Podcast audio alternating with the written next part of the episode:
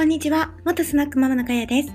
今回も恋愛講座ではなく、サクッとお話をしていきたいなと思います。何を話そうかなと思ったんですが、えー、行動がやっぱり大事だなということですかね。おはようございます。えー、昨日はですね、いろいろあのパソコンを触ってたりしたんですけど、久しぶりにね、あまりも外出もせず、ずっとあのカタカタしてたんですけど、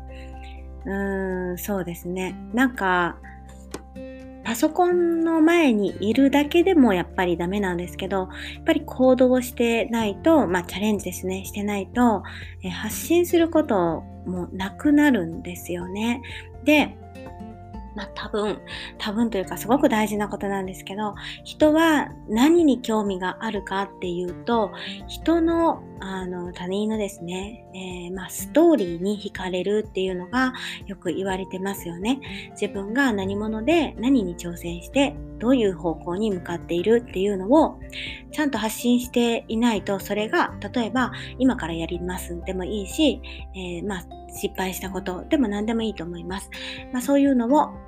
ちゃんと発信していかないと、私はここにいますよっていうアピールですね。それを誰かに届かないと、誰にも結局届かないってことだと思うので、私はですね、よく、あの発信をサボったりしてるんですけど、すごく頑張っている人こそですね、えー、間5分とか3分とかにツイートをして、えー、やってると思うんですけど、私はその人に届けるツイートっていうのがなかなかできてないんですね。なので、えー、もっと鍛えないといけないなと思います。